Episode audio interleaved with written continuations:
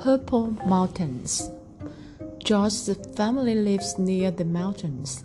In the fall, the mountains look beautiful. Look, Dad, those mountains are purple, says George. His dad laughs. They're not really purple. George is puzzled. He scratches his head and asks, Then why do you look purple? His dad says, Because we are far away. Come, I'll show you. Get in the car, says George's dad. Let's go to the mountains. They drive to the mountains and they get closer and closer and they see that the mountains are not purple anymore.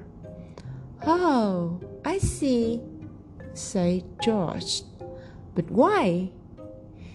From far away, the light scatters, making the mountains look purple, says his dad. Cool, said George. Let's drive home and make them purple again.